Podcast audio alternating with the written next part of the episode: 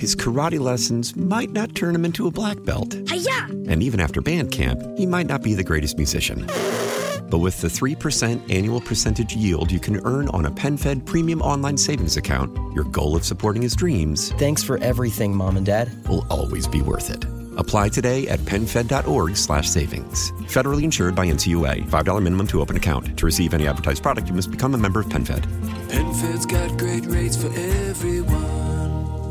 Why? Why? If you have T-Mobile 5G home internet, you might be hearing this Why? a lot. Why? Every time your internet slows down during the busiest hours. Why? Why? Because your network gives priority to cell phone users. Why? Good question. Why not switch to Cox Internet with two times faster download speeds than T-Mobile 5G home internet during peak hours? Okay. Stop the whys and visit cox.com slash 5G home for details. T-Mobile prioritizes certain T-Mobile phone users over home internet users during times of congestion.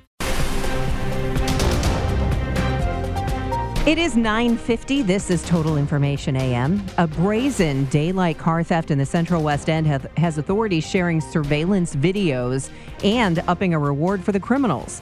Fox 2's Andy Banker is joining us on the Cuivre River Electric guest line with the details. And Andy, when and where did this happen? Good morning, team. So this goes back a couple of Sundays ago, and that's one of the most striking things is that it was almost four o'clock on a Sunday afternoon, daylight, right alongside Vino STL in the Central West End. I don't know if you're familiar with that place. It's like a wine bar, real trendy, very cool. Um, and you know, it's in the heart of everything in the Central West End. It's I don't know if it's a block or so east of Euclid. It's you know, it's right in the middle of everything. And you had two cars coming around the corner, and that's what you see in the video two cars. They look almost identical, but one was a a black Hyundai Elantra. The other was a other one was a black Kia Optima. The Optima was just stolen from right around the block. The Elantra had been stolen from Ferguson some days earlier, I believe. Um, and the suspects get out, and this is all in full view of the camera. You get real good shots of their faces and the weapons they're carrying long rifles like the military assault looking style rifles, not a hunting rifle. Um, and two or three of the suspects have those. And they get out, they start arguing. They pull these cars over in the middle of the street. They don't pull over to the curb. They argue with each other for a minute. They rip a child car seat out of one of the vehicles, out of the Optima, and just threw it in the street. And then they all get in the Optima and leave, and they drop the uh, the car that had been stolen out of Ferguson. They just left that one on the side of the street. And and subsequent interviews we've done, that's apparently common where they, I don't know if they notice or that like they have a time clock, but uh, serial car thieves, according to police, typically will you know know that there's a lifespan on a stolen car, and it's not very long. Um, it can be hours, it can be days, but then they drop it and go get another one. And they try to stay with similar vehicles, I think somehow to keep police guessing, to sort of throw them off. It's it's a cat and mouse game, but it's very dangerous and it's very very frightening. Andy, when you talk to these investigators, you know, about them swapping cars like this, what are they doing in the days between maybe they take one car and then they go find another similar one? Well, that's a big question, and that's a big concern, especially when they're uh, armed like this. And w- one of the most striking things about this um, video, Deb, is when you, I don't know if you've seen them all, but one view, there's a man driving uh, just a passerby, and he stops right when this is happening.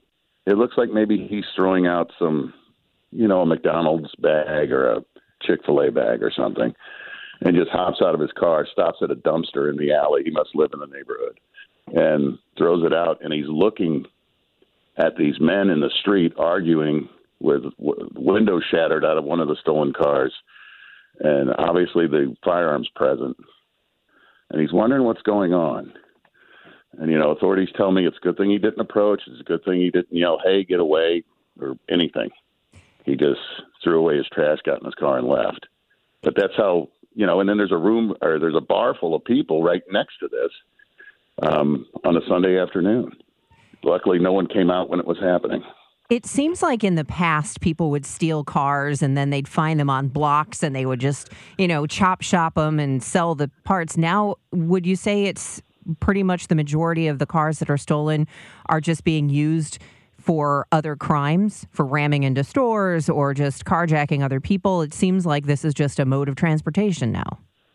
Yes, and that's what police say. And it, you know, when a when a stolen vehicle uh, goes past its lifespan, then it's time to steal another one.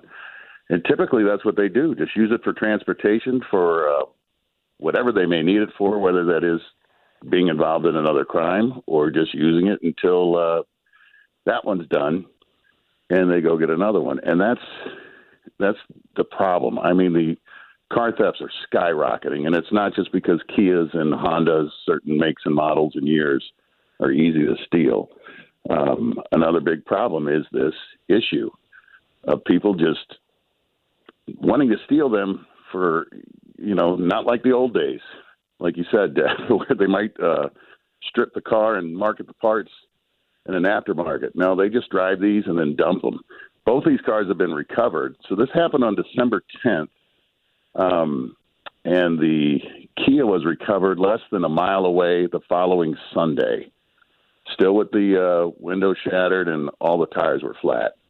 And that Kia belonged, by the way, to uh, we're, we're not releasing the name, but a former well-known high-ranking member of an area police department who didn't want to be identified. But that just goes to show you that you know it happens to anybody.